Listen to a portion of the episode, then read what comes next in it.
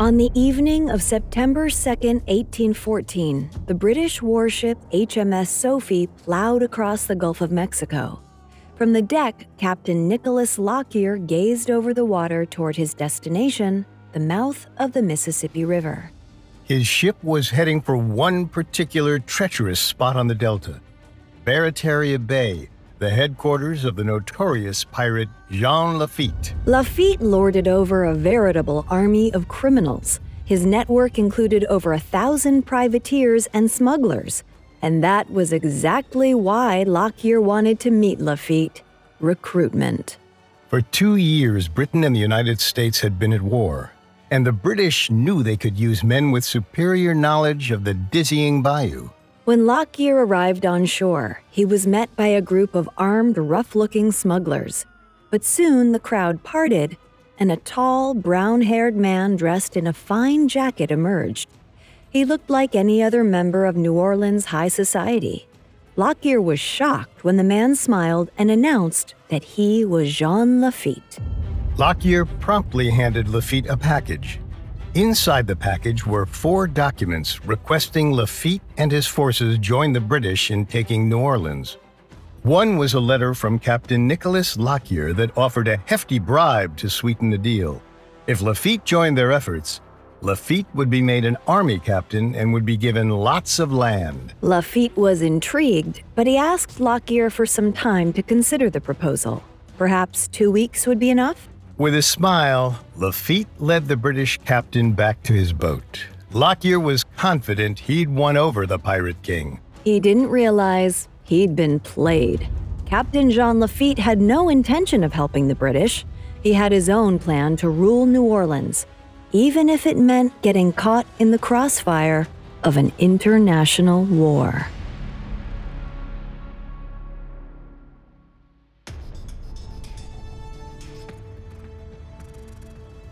Welcome to Dictators, a Spotify original from Parcast. I'm Richard. And I'm Kate. On this show, we're going deep into the minds of some of history's most hated despots. This season, we've been looking at the unique democratic dictatorships that flourished during the golden age of piracy. Last week, we began our dive into the legendary tale of Pirate King Jean Lafitte. After a mysterious upbringing, Lafitte emerged as the premier smuggler in New Orleans in the early eighteen hundreds. This week, we'll follow Lafitte into battle and investigate the collapse of his New Orleans network and his eventual disappearance. We'll also explore Lafitte's lasting impact on New Orleans and his legacy as America's last pirate king. We'll have all that and more coming up. We got another day of N B A action. And with FanDuel, every night is a watch party. So it's time for your FanDuel crew to make their bets. So, what's the move tonight, gang? You know that new customers who bet five dollars get two hundred dollars back in bonus bets if you win. Yes, we win! Woohoo! We're heating up, fam. You just can't miss tonight. Bet all the stars with all your friends and make every moment more. Only on FanDuel. New customers bet five dollars, get two hundred dollars back in bonus bets if you win. Make every moment more with FanDuel. It goes down in the deal. It go down. It go down in the deal. twenty-one plus and present in Virginia. First online real money wager only. ten dollars first deposit required. Bonus issued is non-withdrawable bonus bets that expire seven days after receipt. See full terms at fanduel.com slash sportsbook. Gambling problem? Call one eight hundred gambler. Welcome to the Pants Cast, brought to you by Lululemon, a show about all things pants. My guest is Matt James, former N C double A player and Lululemon A B C pant enthusiast. Hi, great to be here. Matt, tell us all about those A B C pants. The comfort? They're like the pants I put on when I don't want to wear pants. Versatility? You could wear these pants to a wedding, but you could also wear these to a cookout. And what about style? They're like if casual and cool had a baby. Well, it's clear why you're an A B C enthusiast. Pleasure having you and your pants on the show. Thanks for having us. Find the shockingly comfortable A B C pants at lululemon dot com. When war broke out between Great Britain and the United States in eighteen twelve, known fittingly as the War of eighteen twelve, Jean Lafitte and his men were practically running New Orleans, hobnobbing with the region's elite. Along with his older brother Pierre, Lafitte had founded an autonomous pirate colony and built a privateering fleet by the time he was just thirty years old. Of course, not everyone was pleased by their success. Louisiana's governor, an appointee from Virginia named William Claiborne, was tired of the smugglers' blatant disregard for authority. But hunting down Barataria's leader had been futile. Jean Lafitte was too beloved by the people. After all, he was pumping money into the local economy and providing valuable goods to a city much of the country still saw as a backwater. But as war between America and Britain became imminent, nobody suspected this so-called backwater would eventually become the site of one of the most critical battles of the entire conflict.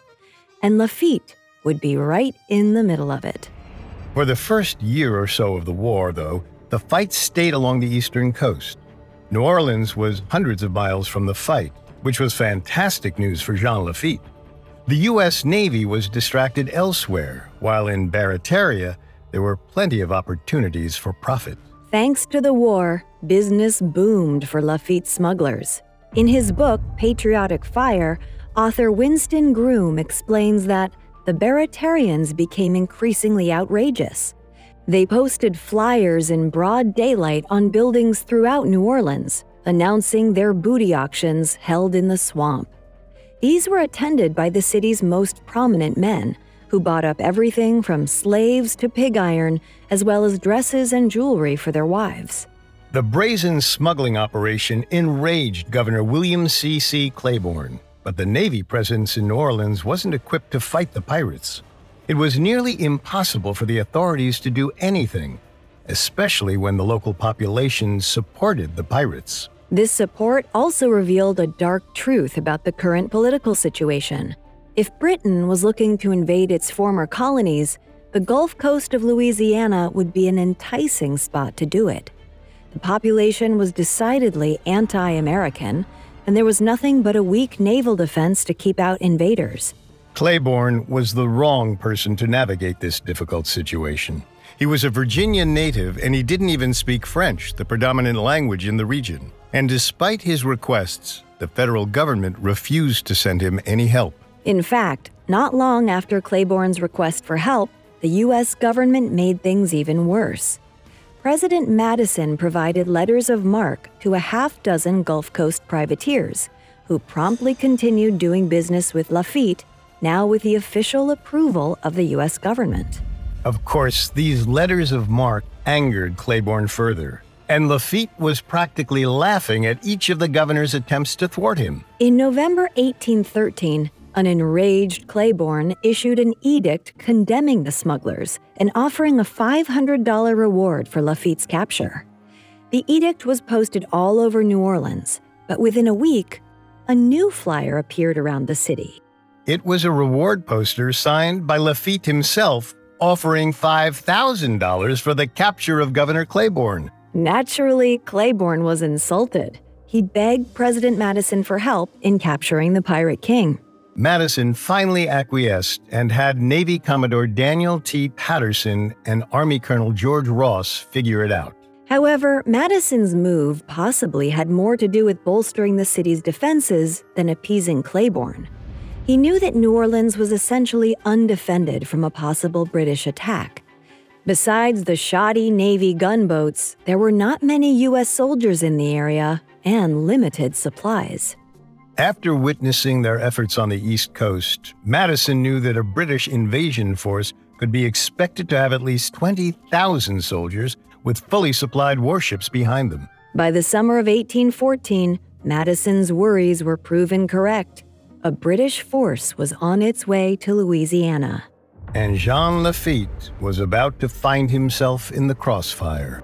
On September third, eighteen fourteen, the British approached Lafitte about helping invade New Orleans. Lafitte knew well enough to listen and weigh his options carefully. His business was running beautifully. The wartime market meant that he was rich, powerful, and practically a celebrity among the merchant class in the city. But Lafitte realized that now his success could be a liability. If the British were bringing the war to his wharf, Lafitte would inevitably need to choose a side. Specifically, the winning side. Whoever had control of New Orleans would influence the laws and market, and thus Lafitte's ability to do business from Barataria. For all of Governor Claiborne's blustering, Lafitte's kingdom was still doing well despite the American government. Plus, the Americans had already shown a willingness to work with the pirates. As the old adage suggested, it was better to keep the devilish governor he knew than join forces with an unknown enemy. The next day after the British colonel met with him, Lafitte wrote to his friend Jean Blanc, who then delivered the message to Lafitte's old adversary, Governor Claiborne. In his letter, Lafitte revealed the British plot and their attempted bribe, and then offered his services to the Americans. All he asked in return was a pardon for his brother Pierre, who was now sitting in jail. Lafitte even went so far as to admit to his crimes, writing, "I may have evaded the payment of duties to the custom house, but I have never ceased to be a good citizen." But Lafitte didn't put all his eggs in one basket. If his offer was rejected, he would find himself on the wrong end of both U S and British cannons. As he sent off the letter with a courier, he also began to pack his bags. Unfortunately, Lafitte was right to run. Claiborne was indeed skeptical. After receiving the letter, the governor met with a board of officers to discuss the matter. Most of the men on the board, which included Ross and Patterson, did not find Lafitte's documents genuine and wanted to move quickly to end Lafitte's reign over the bayou. Ross and Patterson in particular wanted to send a military expedition to Barataria to wipe out Lafitte once and for all.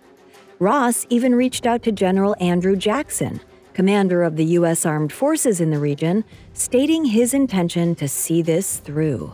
A few days later, on September sixteenth, a U S warship and six gunboats approached Barataria Bay and opened fire. After pummeling the bay with cannons, the Army regiments moved in and found only a fraction of the smugglers they'd expected. At the first sound of a cannon shot, most of the privateer captains had boarded their boats and fled into the swamps. Patterson and Ross still managed to capture about eighty smugglers, including one of Lafitte's closest confidants, a captain named Dominique You. But much to their chagrin, Lafitte himself was nowhere to be found. The Army seized the goods they found, including over a dozen ships, and burned the rest, including the docks and the ramshackle homes of the privateers. Barataria was in flames, and Lafitte and his brother were hiding in the swamps. The Lafitte smuggling empire was no more. But Lafitte himself was far from done. Little did the U S military know, he had hidden caches of weapons scattered throughout the bayou. And this attack was enough to make Lafitte go to war.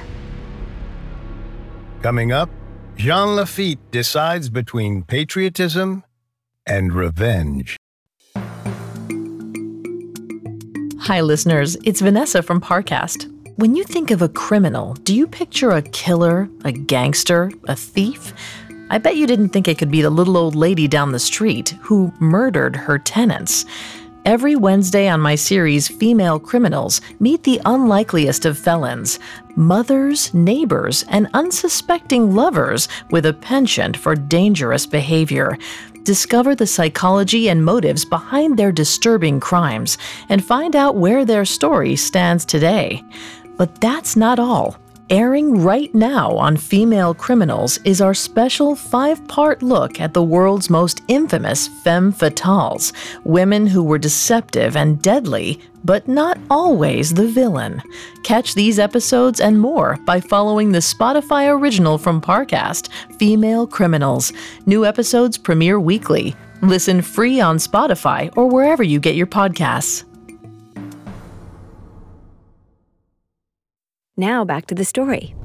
In September eighteen fourteen, the U S military laid waste to Jean Lafitte's smuggling headquarters in Barataria Bay. Commodore Daniel T. Patterson and Army Colonel George Ross believed they had finally put a significant dent in Gulf Coast piracy. After all, the gentleman pirate himself was hiding in the swamps. Unfortunately, their timing was terrible. As Lafitte had tried to warn them in his letter, the British were preparing an invasion of Louisiana. The ammunition and manpower the Americans had expended to fight the pirates had left them weakened against the coming British attack. It was a foolish move. By November, more than fifty British ships were assembled off the coast of Jamaica for the invasion. This included a massive eighty-gun flagship and dozens of smaller warships. With only a small naval force and a few thousand sailors and soldiers, the Americans were vastly outnumbered and outgunned. The first skirmish of the Battle of New Orleans erupted on December fourteenth. The five U S Navy gunboats stationed on Lake Bourne were quickly overrun by British vessels. The British captured five U S vessels and their crews, losing fewer than twenty men in the process. It was a disturbing sign of what was to come. Jackson couldn't afford to lose any more boats or men. To make matters worse, after a survey of New Orleans' defenses, Jackson discovered a critical problem. He had plenty of guns, but was lacking in bullets. There was only one way around this problem. Jean Lafitte had plenty of ammunition hidden away in the swamps and plenty of loyal men still at his command throughout the area. It was now undeniable that the U S needed Lafitte's help. Jackson sent a message to Lafitte's hideout requesting a meeting with the Pirate King. Lafitte had already been burned once, so he refused to reveal himself without some conditions being met. After a roundabout negotiation, he secured the release of his men who'd been captured and the cancellation of his arrest warrant. Then, sometime around December eighteenth, Lafitte emerged from the swamplands. He allegedly headed directly for General Jackson's headquarters in New Orleans. The general was surprised by the gentleman visitor who came to greet him. After seeing the rough men captured at Barataria, Jackson believed their leader would be the worst of the lot. Instead, Lafitte greeted him with genteel manners, dressed in his usual fine fashion. Initial judgments aside, the two men got down to business quickly. Lafitte offered his men and weapons to the American war effort. In exchange, he wanted pardons for himself and his brother. Jackson accepted. Immediately following their meeting, the captured Baratarians were freed and joined the rest of their brethren. Under the command of Captain Dominique You and a man by the name of Renato Beluche, the former smugglers formed two artillery regiments. Additionally, other Baratarians were dispatched to the same warship that had led the attack on Barataria. In a twist of wartime fate, Lafitte's pirates ended up serving alongside the same sailors who had hunted them a few months before. Meanwhile, Lafitte was appointed an advisor to Jackson, and it didn't take long for him to prove his worth. Just a few days later, Lafitte was walking along the fortifications outside the city. Jackson had ordered the levees broken below the city, creating a floodplain that the British forces would have to cross. Just above the breach, a long wall and parapet were built in an unbroken half-mile-long barricade. But on his walk, Lafitte noticed that the fortifications simply ended where they reached the often impassable swamps. He realized that if the British ever found their way through the swamps, however unlikely that was, they could flank the ends of the barricade and surround the city's defenses. Lafitte knew to expect the unexpected. No matter the odds, the British could, and probably would, find a way in. He told Jackson about the flawed rampart design, and the walls were extended into the swamp, and just in the nick of time. On the morning of December twenty-seventh, the British opened fire on the U S warship Carolina, positioned on the river south of the city. The blistering cannon fire sparked off the powder inside the Carolina, and the entire vessel exploded. Meanwhile, according to some accounts, Lafitte was along the rampart, watching the battle as the British tried to advance over the flooded swampland. His men, headed by Dominique and Beluche, were commanding the Americans' largest cannons, two massive twenty-four pounders. Their aim was exceptional. Lafitte's cannoneers successfully held back the British advance for over a day and a half. The fight lasted through December twenty-eighth, when the British withdrew to a nearby sugar plantation. But the battle was far from over. Just a few days later, on New Year's Day, the British mounted another larger attack on the city. Throughout the battle, the Baratarians stayed on the front lines under the command of Dominique and Beluche. The British had learned their lesson the first time around, and when they opened fire just after ten a.m., they aimed specifically for the Baratarian cannons. But their accuracy was no match for the pirates' experienced gunnery. After just over ninety minutes, two-thirds of the British artillery had been put out of action, and the American artillery showed no signs of stopping. This was largely thanks to Lafitte. Jackson was astonished at the sheer amount of ammunition the crafty pirate king had managed to sock away in the swamps. Lafitte seemed to always have another secret cache of supplies to dig up. However, the British still had thousands more men than Jackson did, even with the added help of the pirates. Before they gave up, they decided to make one last full-on assault on New Orleans. On the morning of January eighth, the British attempted to cross the flooded battlefield and reach the barricade. As the pirates kept firing their cannons, the smoke became so thick that nobody could see the battlefield to take aim. Jackson ordered the smugglers to hold their fire to allow the smoke to clear. As it did, he spotted Captain Dominique You standing by his massive cannon, grinning. Jackson said, "If I were ordered to storm the gates of hell with Captain Dominique as my lieutenant, I would have no misgivings of the result." After the smoke cleared enough to see the battlefield, one of Jackson's riflemen said, "It looked at first glance like a sea of blood. It was not blood itself, but the red coats of the British. The field was entirely covered in prostrate bodies." Lafitte emerged from the swamp with another cache of supplies just as the battle ended.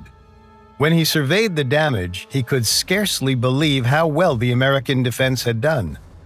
All three British commanders were dead, as well as most of their officers. five hundred redcoats had surrendered. The battle for New Orleans was over, but there was no time to savor the victory. Lafitte was ready to get back to business. A month after the battle, on February sixteenth, eighteen fifteen, President Madison pardoned Lafitte, Pierre, and all of the other smugglers who had fought to defend New Orleans. Even Governor Claiborne had little to say once Lafitte became a war hero. It was an ironic turn of fate for the men once hunted by both the state and federal governments. However, the battle left Lafitte worse off than before. He'd used up most of his supplies in the fight, and the rest of his seized property was still in the hands of the U S officers who'd led the raid on Barataria the summer before. They'd captured over a dozen fully armed ships when they took Barataria, which was a substantial investment for Lafitte. With the pardon in hand, the Lafitte brothers assumed they would have their ships and supplies returned to them. Unfortunately, they were wrong. The officers claimed the pirated goods from Barataria were legally theirs, according to the same privateering laws the Lafittes had used to their advantage. The brothers tried to play the game on their terms and sued to have their vessels and goods returned to them. But while the case was tied up in the courts, the officers simply began to auction off the seized ships and goods. As soon as the auctions were announced, Pierre and Jean gave up on the legal system and went a different route. With all the money the Lafitte brothers were able to muster up, Pierre was able to purchase a privateer ship known as the Presidente. Pierre was then able to secure additional ships for their fleet by serving as a spy for Spain. Spain wanted to recover territory in America that they had lost and was willing to pay Pierre and Jean for espionage. Though Jean and Pierre were pardoned for their previous crimes, the two got back to their old habits. Jean soon went after Spanish vessels in the Caribbean with letters of marque from Cartagena, a fledgling republic in modern-day Colombia. Lafitte had come full circle, back to where he started his career, seizing cargo and enslaved men and women to be sold by his brother Pierre in New Orleans. Now, all he had to do was rebuild his smuggling empire. Coming up, Lafitte searches for new horizons and finally meets a force he can't overcome: Mother Nature. Now, back to the story. By mid eighteen seventeen, Captain Jean Lafitte was itching for a new enterprise. It had been two years since the Battle of New Orleans, and he was stuck in a tedious repetition of privateering and smuggling. Thanks to the complicated politics of the era, this meant Lafitte worked for and against a number of the governments with interests around the Gulf. But he missed running his own form of government. Barataria had been an empire beholden to no single nation. As much as Lafitte liked making money, he was unfulfilled by the prospect of business as usual. His entrepreneurial spirit needed a new outlet. Luckily, his brother Pierre had just the idea. The brothers needed a new base. Around this time, still acting as spies for Spain, Pierre and Jean were tasked with cozying up to Mexican revolutionaries and gathering any useful information from them. Little did Spain know that the Lafittes had their own agenda. The revolutionaries were operating out of Galveston, a Spanish-owned island just off the Texas coast. However, the island was essentially autonomous, as Spain had its hands full with the revolution in Mexico. There was open land, safe harbor, and best of all, no customs or naval authorities to deal with. It was the perfect home base for a new smuggling empire. So, with Pierre's help, Jean made his move. On March thirtieth, eighteen seventeen, the thirty-five-year-old smuggler landed at Galveston, ready to start a fresh pirate colony. Word spread quickly through the smugglers still in and around New Orleans, and within a few months, over three hundred men were operating out of Galveston. Lafitte aimed to use Galveston as his new permanent base, even going so far as to build a magnificent home on the island. The stone structure was like an anchor for the pirate community around it, much like the governor's mansions of Nassau and Port Royal a century before. And Lafitte believed himself to be every bit as powerful as those governors. He began issuing his own letters of marque, authorizing his privateers to take ships from any nation. He operated by a single principle: profit. But Lafitte's new operation grew too big too fast. Barataria had taken years to grow, but Galveston became a pirate haven practically overnight, which drew the attention of the U S government. While Spain technically owned Galveston and Texas, American shipping was being affected by the pirate colony. Lafitte's illicit goods were being sold up the Mississippi River, going as far north as Saint Louis, Missouri.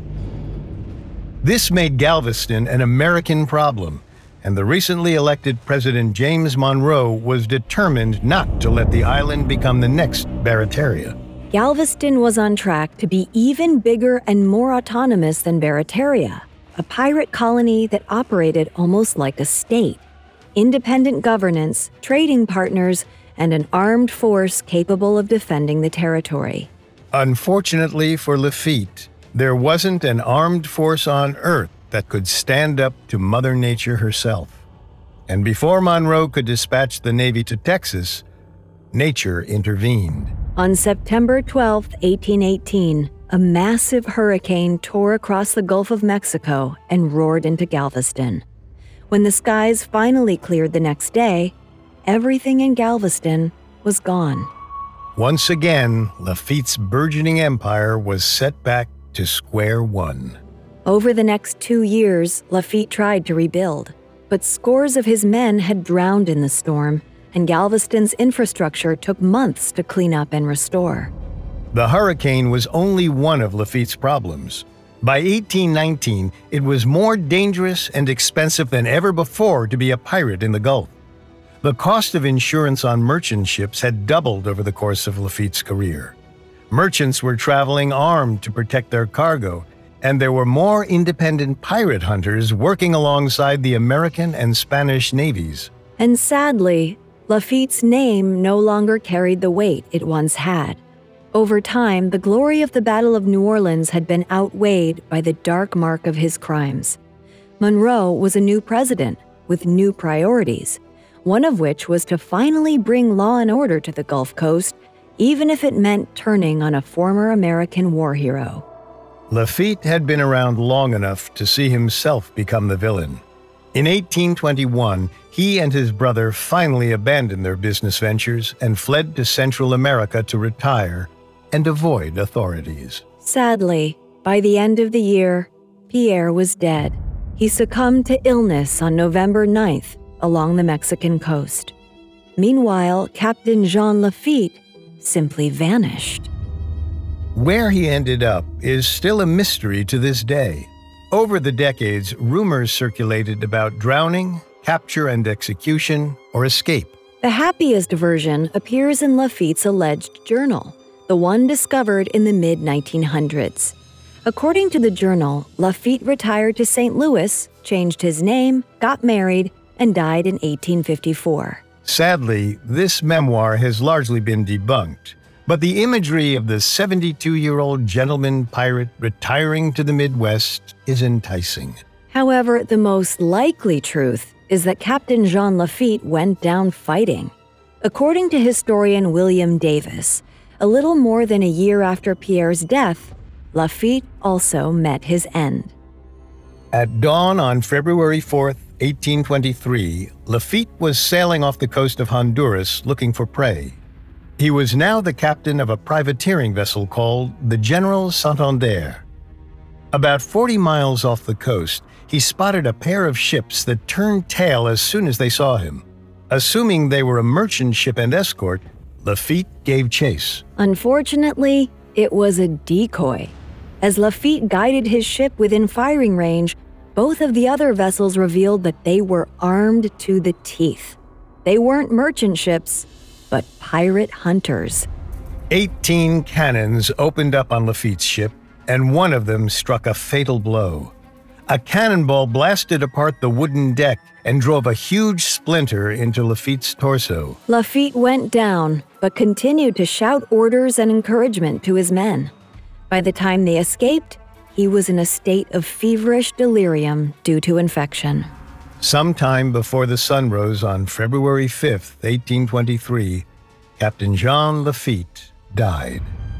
The damaged ship was a few weeks from the nearest port, so his men buried him at sea somewhere in the Gulf of Honduras. The only announcement of his death came in a Spanish newspaper a month later, and its veracity remains disputed. It's possible the entire story was fabricated over time, but one thing is certain: Captain Jean Lafitte was never seen alive again. Lafitte left behind an enigmatic legend with little hard evidence and many myths. His influence over the Gulf Coast region lasts to this day, where he is seen as a Creole hero. However, unlike other captains who inspired a new generation of pirates, Lafitte was the end of an era. As the United States Navy grew more powerful, piracy in the Gulf and Caribbean was largely eradicated. The golden age of piracy was over. Though pirates may have thrived in other parts of the world, Captain Jean Lafitte was the last true pirate king. And yet, men weren't the only pirates who dominated and disrupted trade.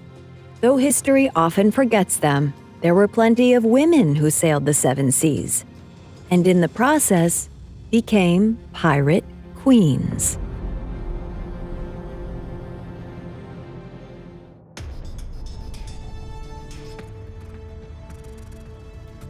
Thanks for listening to Dictators. We'll be back next week with the story of the two most notorious female pirates in history, Anne Bonny and Mary Read. You can find all episodes of Dictators and all other Spotify originals from Parcast for free on Spotify.